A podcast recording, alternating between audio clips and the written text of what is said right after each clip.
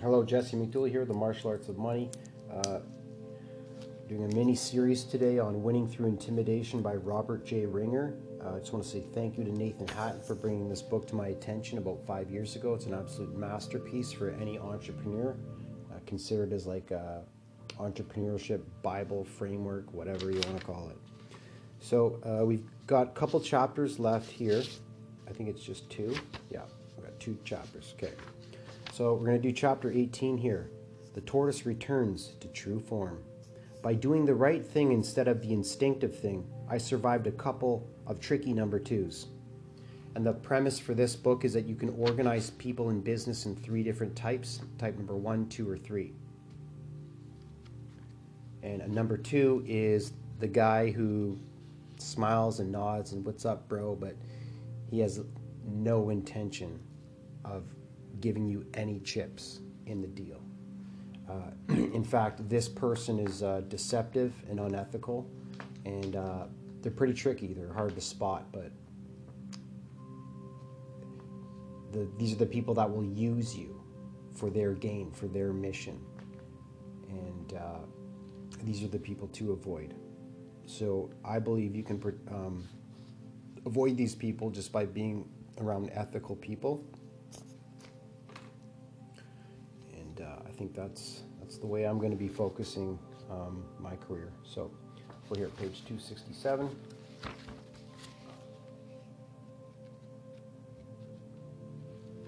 Okay.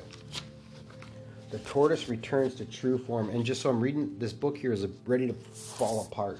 Should probably give Nathan a new one. I went into my Memphis deal determined never again to be lulled into a mental lapse. The Dayton fiasco had reminded me that I almost, that I must move swiftly at the first sign of trouble. Bingo.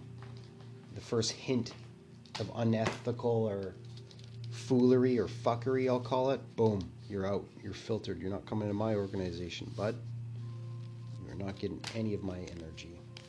In Memphis, right from the outset, I was hoping for the best but expecting the worst with regard to receiving my commission if a sale were concluded.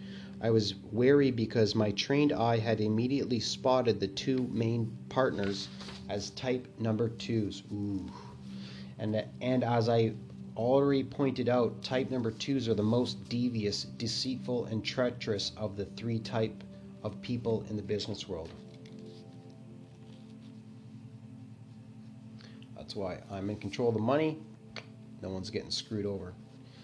One of the partners, who also happened to be an attorney, was what I would describe as an over obvious type number two.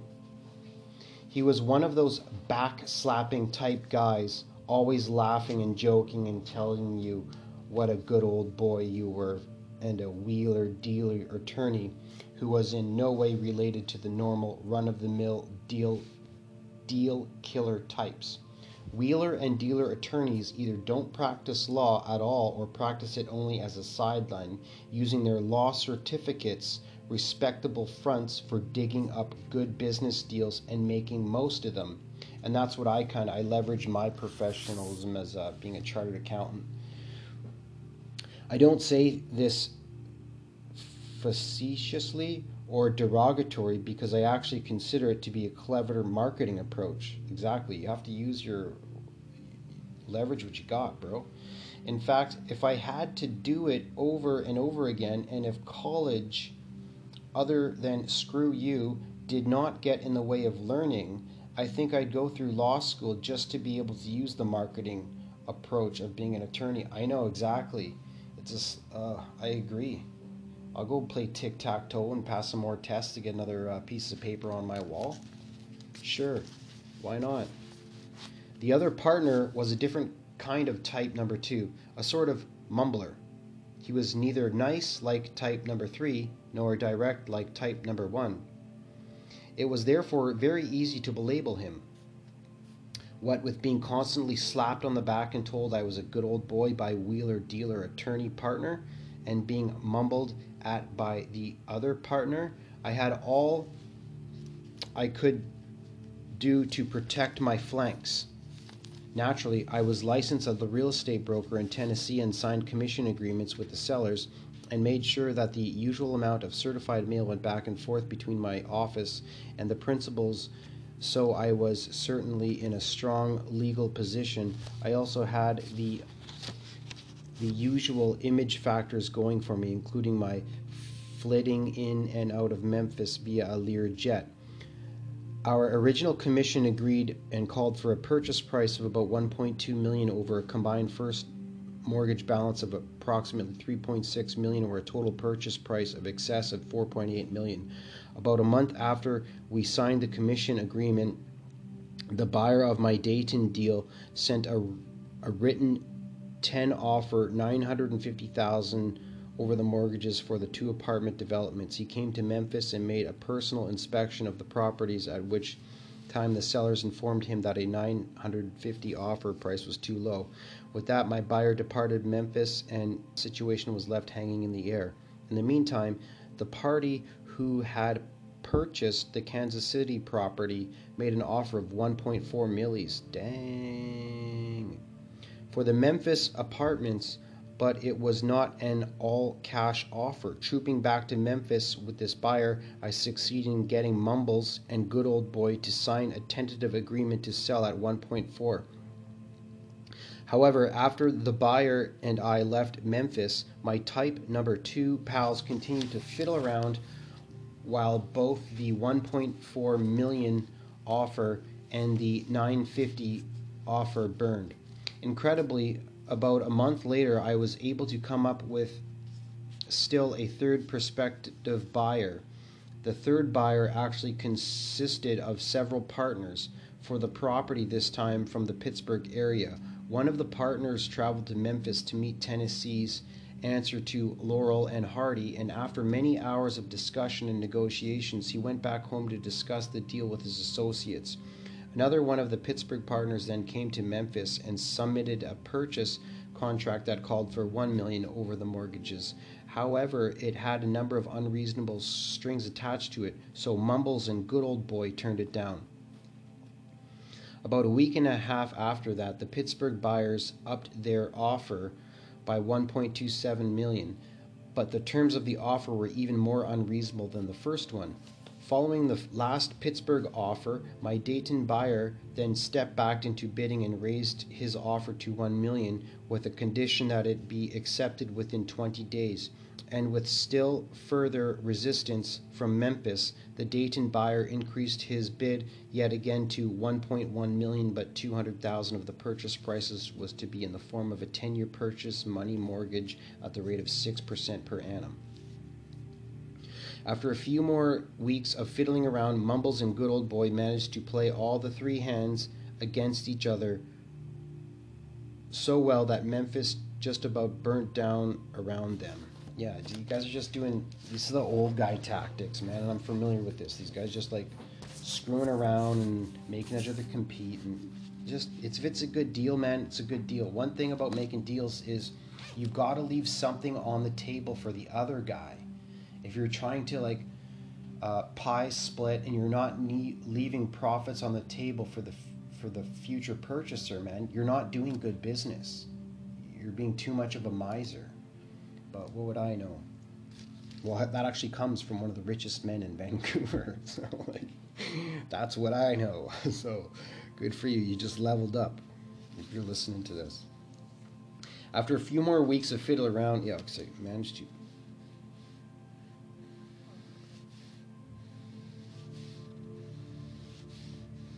and the cons- consequently they lost. Yeah, they and consequently they lost all three deals. Exactly.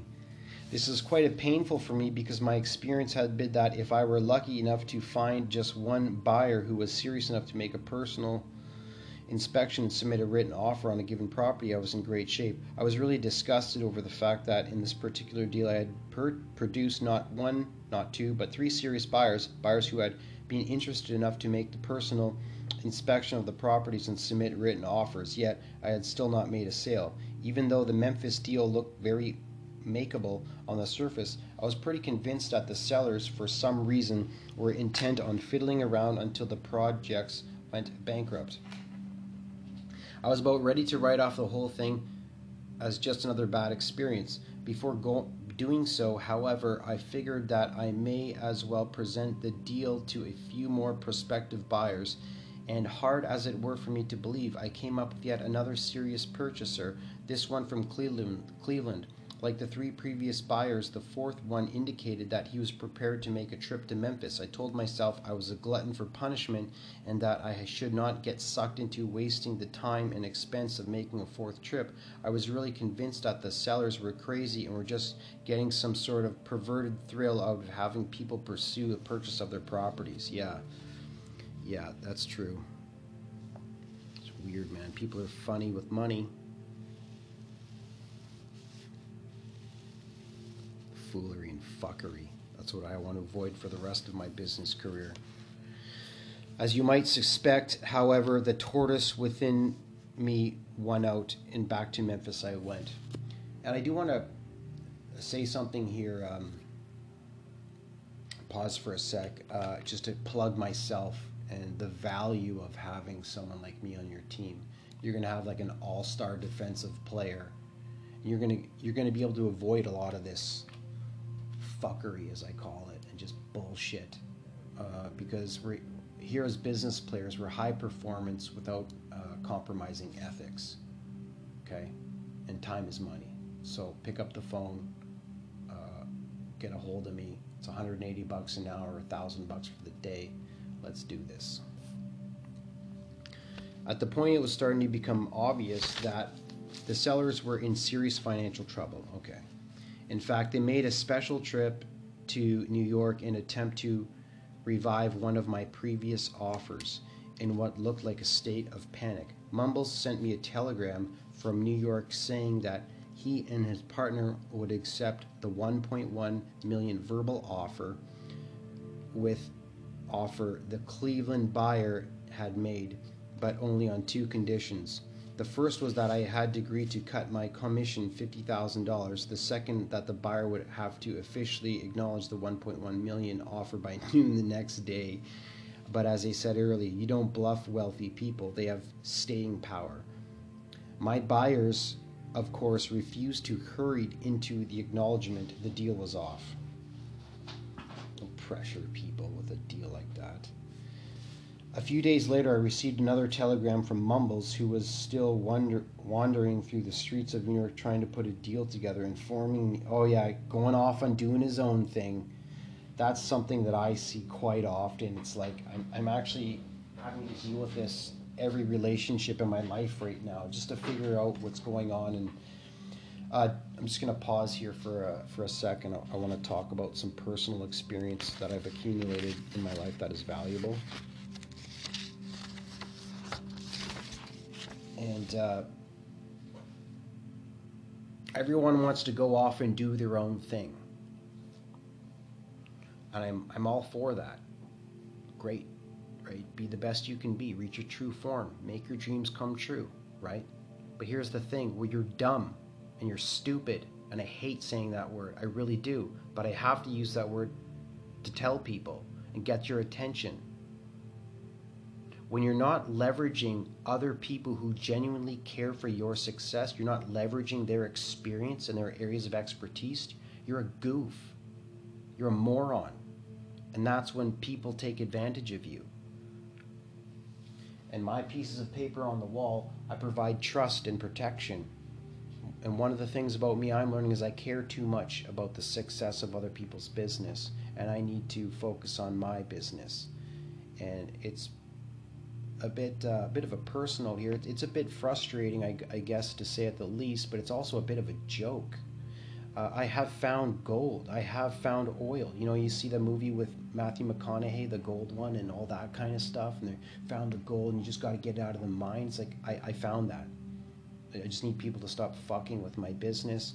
I need time. I need some uh, practical money coming in, and that's why uh, getting a, a client would be great and um, to work on your business uh, for me is $10,000 a month. That's my retainer.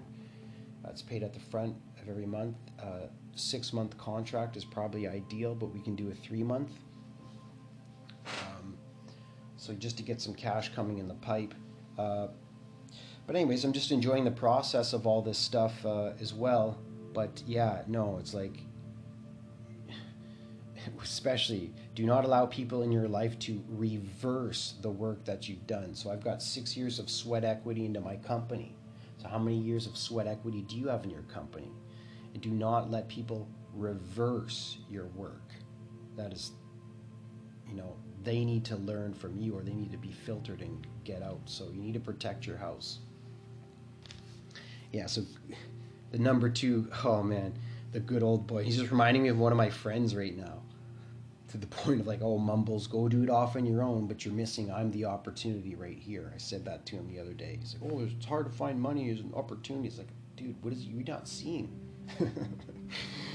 so, um, Okay, informing me that he and good old boy were unilaterally canceling our commission agreement and that all deals we had talked about were officially off. I thought it was rather ridiculous action on their part since I had produced no less than four legitimate, serious prospective purchasers for their properties. Wow. And these are people you just don't want to work for. You want to stay away from these people. In fact, I protect the, my, the future of my time against all people like this. And uh, if you have to deal with stuff like this, that's where I come in as a mediator. I'll slice through all the bullshit, get right down to what's important, and get us an action plan moving forward and bridge your gap between multiple parties um, for the greater good of everyone. In the meantime, I was able to get my Cleveland buyer to make his 1.1 million official offer official, so I had another major decision to make. Should I stop throwing good money after bad, or was my investment in Memphis already so big that I couldn't afford to stop trying to put a deal together? I decided to try just one more time, but promised myself, come hell or high water, that this would be the last trip I'd make down to the land of Mumbles and good old boy. Jeepers, crumpets. I explained to my yeah, I guess where I'm finding a sense of my, I'm getting a bit of a knack for um, second generation wealth and multi generation wealth. And I'm just kind of like done with these old guys and the tyrants of the fields. Because, um, end of the day, my role so far has been like just get the old guy to cash the check. I just, I write the check, prepare the check, half a million dollars every month, get the old guy to sign it. I take the check, go to the bank in my convertible BMW then the company has money. Boom. Then I disperse said money, uh, do everyone's payroll, and there we go. that's what I've done for 20 years, kind of thing. And that's just kind of how it works. So I'm just glad I get to share that information with you. Because money isn't this mirage and thing, and oh, can I make it, and the woo wee woo or whatever. Um, yeah.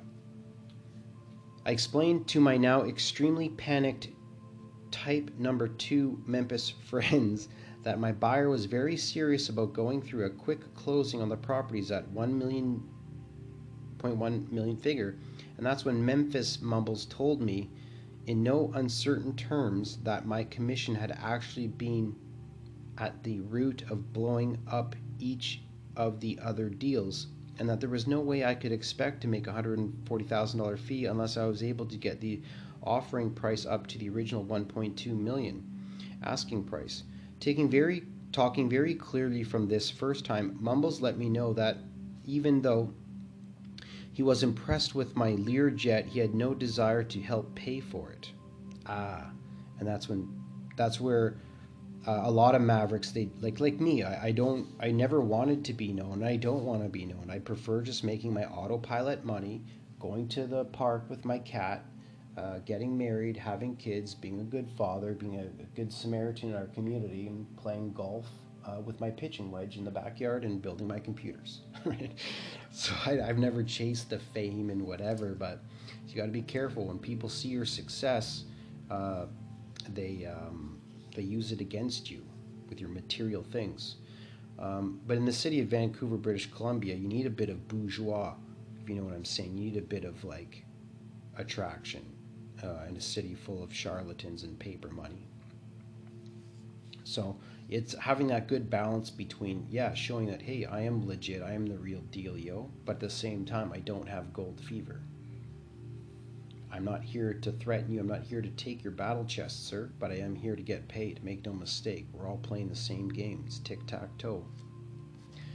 I had a decision to make. I had already made an incredible six trips to Memphis, including four trips with serious buyers, and had produced four written offers. Holy. In each of these three cases, the dynamic duo from Memphis had fiddled around until the offer slipped away. Now I knew that the fourth one was also about to be lost if something didn't happen pretty quick. I knew there was no way that I was ever going to get lured back into making another trip to Memphis or even submitting the property to another prospective buyer if Cleveland offer didn't close. I therefore considered the deal to be a lost cause and rationalized that if I could make anything at all, I would look upon it as just a lucky bonus. Okay, that's good attitude.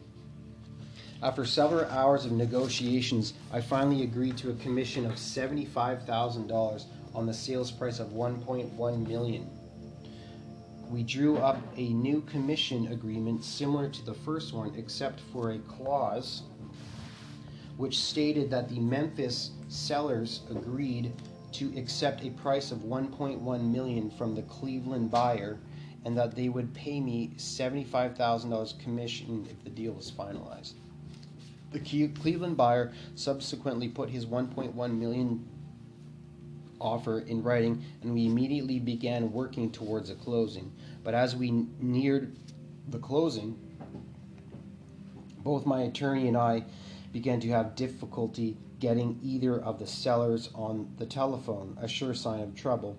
Finally, on Friday before the first closing, the sale was to take place in two stages since the second property was not yet completed. My attorney and I managed to get a hold of good old boy on the phone. He was his old jovial self, darn near slapping me on the back right through the telephone, and indicated as far as he knew, everything was all set. He said he didn't foresee any problems with my commission and even reassured us that we were still good old boys in his eyes. And this is like some of my tenants. I have a tenant right now, um, a customer. Uh, you know, just trust me. No, I don't trust you, bro. I don't trust you. You earn my trust when the money comes in every day and you don't have late payments. And that is built over time. And that's experience speaking. And uh, if you're a landlord property manager, I best you best recognize what I just said to you and adopt that uh, mindset. Lots of foolery in the rental game. At that advanced stage of learning, I interpreted this statement uh, to mean that I would soon be the victim of a commission to talk to me if I didn't move fast. I felt that my posture contained in a slight puncture in this particular deal, so I tried a new twist. Since one of the sellers, good old boy, was an attorney, and since my own attorney had already had several discussions with good old boy and the sellers' attorney, I thought perhaps it would be a good idea to totally rely on the unwritten, universally attorney to attorney respect law. I called it an audible at the line, and sent my attorney to the Memphis closing alone, figuring that in this one situation it was I who was the weak link.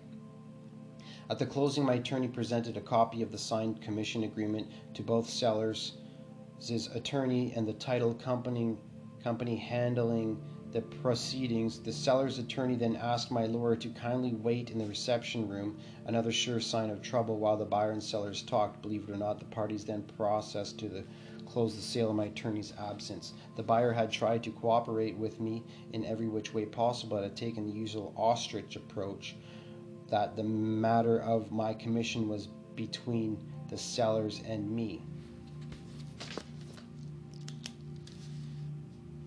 I, I really empathize for this guy writing this. This is like, I don't want to deal with anything like this ever. I don't need to. He did insist that my name be inserted in the purchase contract as to the broker of record, but since that agreement also stated that it was the seller's responsibility to pay my commission. The buyer had properly assumed it would be paid right after the closing. Unfortunately, he was wrong. At, the, at this time, it was my attorney who had got caught sucking his thumb and playing with his yo yo in the reception room while the real game was being played behind closed doors. Another new curve had been thrown at me in the jungle. I never considered the possibility of legal men faking me out by allowing a closing to occur on one hand and at the same time being party to a plot and blatantly deceive a fellow attorney.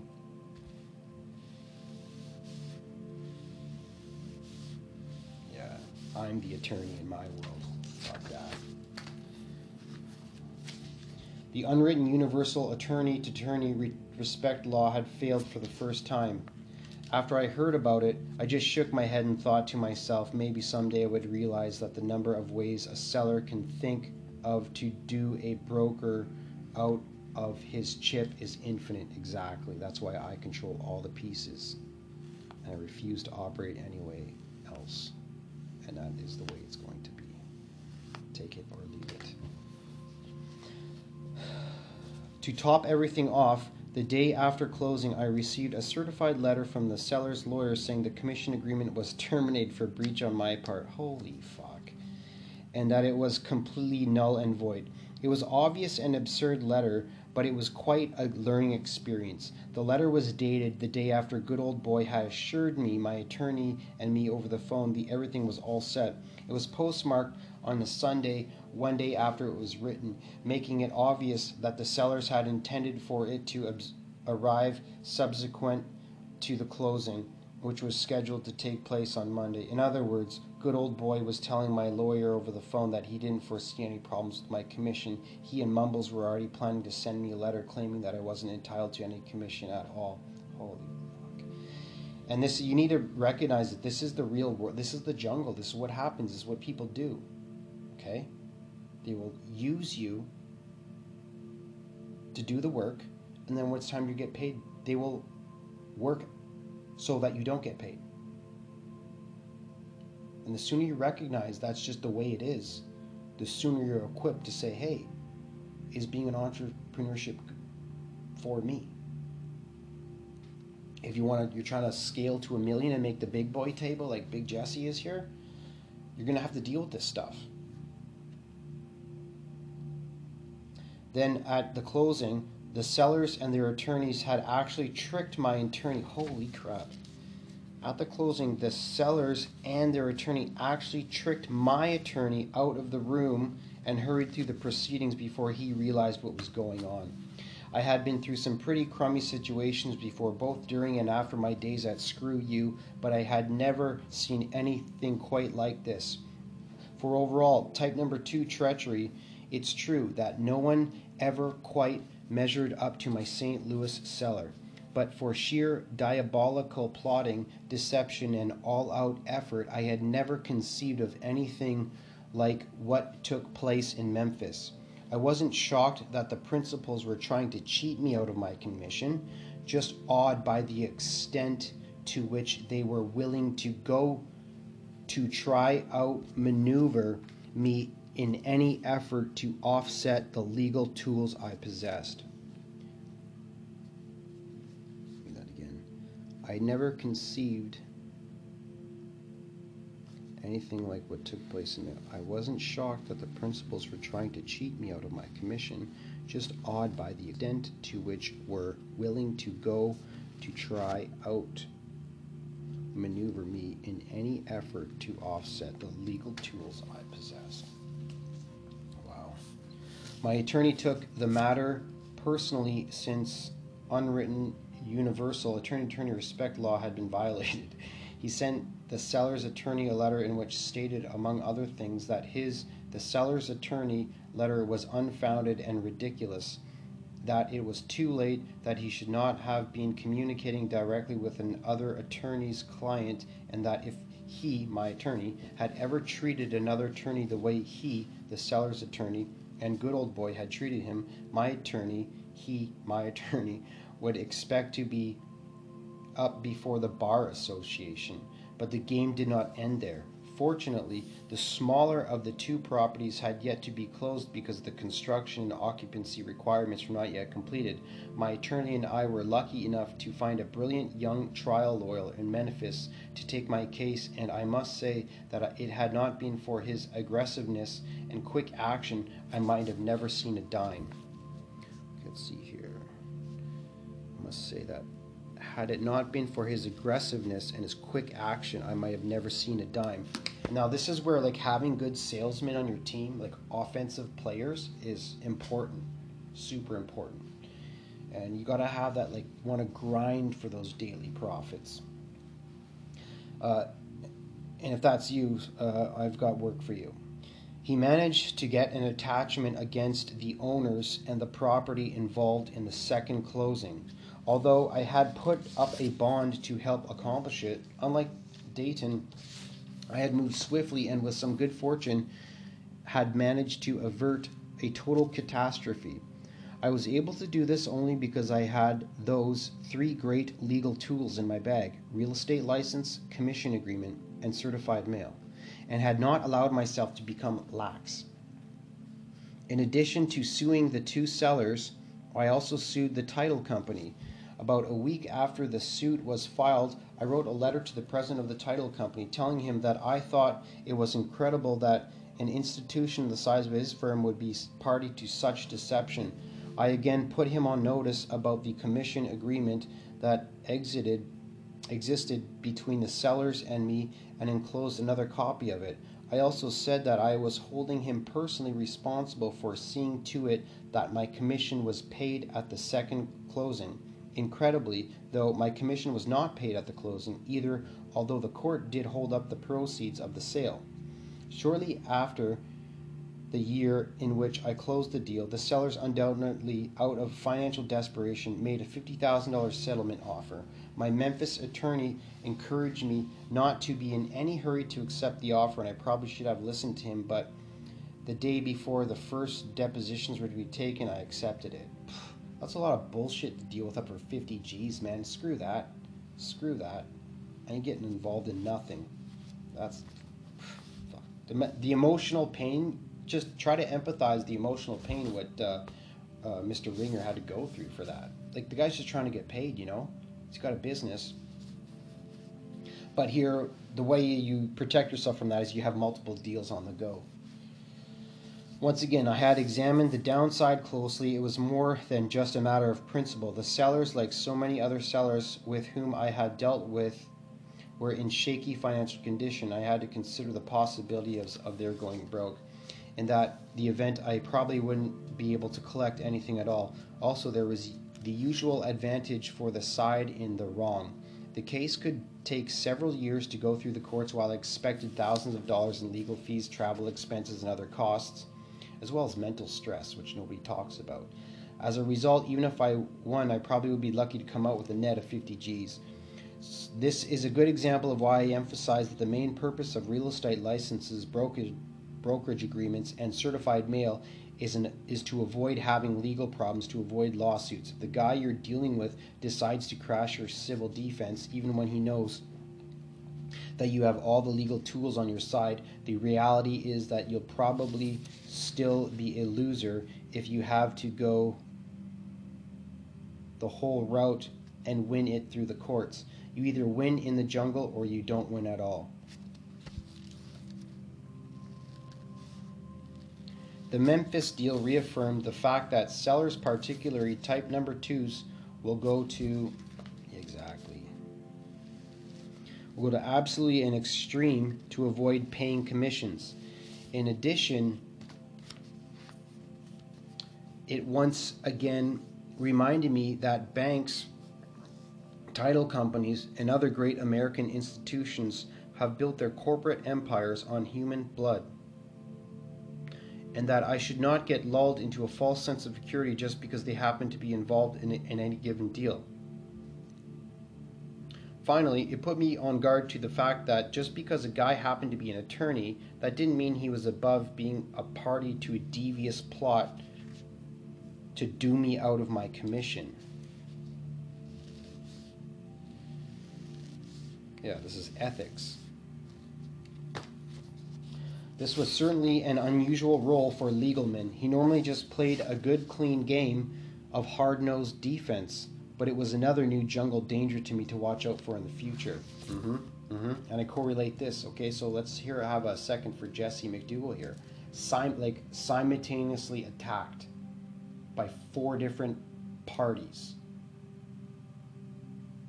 Litigation, because they knew we were making money. So they build up a case false case, and boom, come after you and try to take you down. That's how it works, man. That's the game. And uh,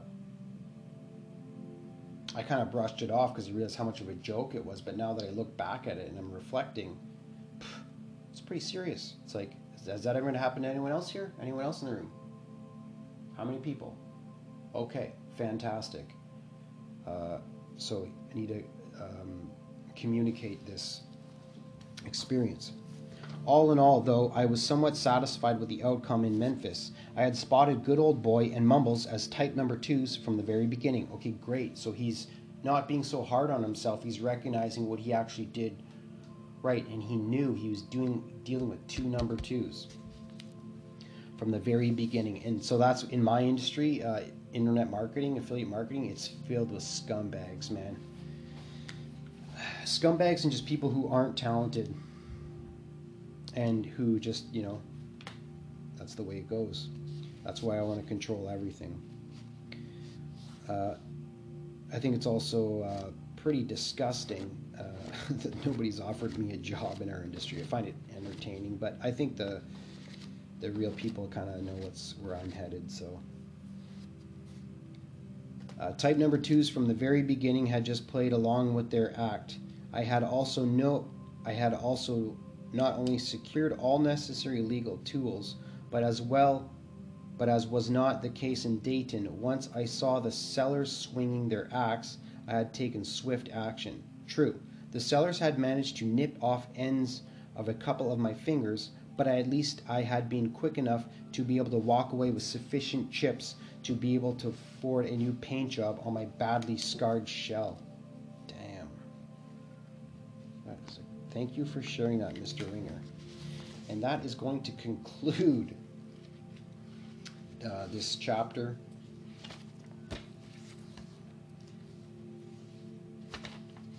Which is the tortoise returns to true form. So let's think. Do the right thing. You gotta have your, your ducks in a row, man. That's all I'm trying to do. Okay, guys, uh, there's one more uh, section coming up and uh, then we're going to complete this mini series, winning through intimidation. And I'm feeling great. I'm feeling a bit of nice positive energy and momentum coming. Uh, I feel strong in a mental place. Uh, do need to get some cash coming into the machine, but uh, believe in the process and stay true to yourself and uh, keep emitting positive frequencies and find your true customer. All right, guys, take care. Comb your hair.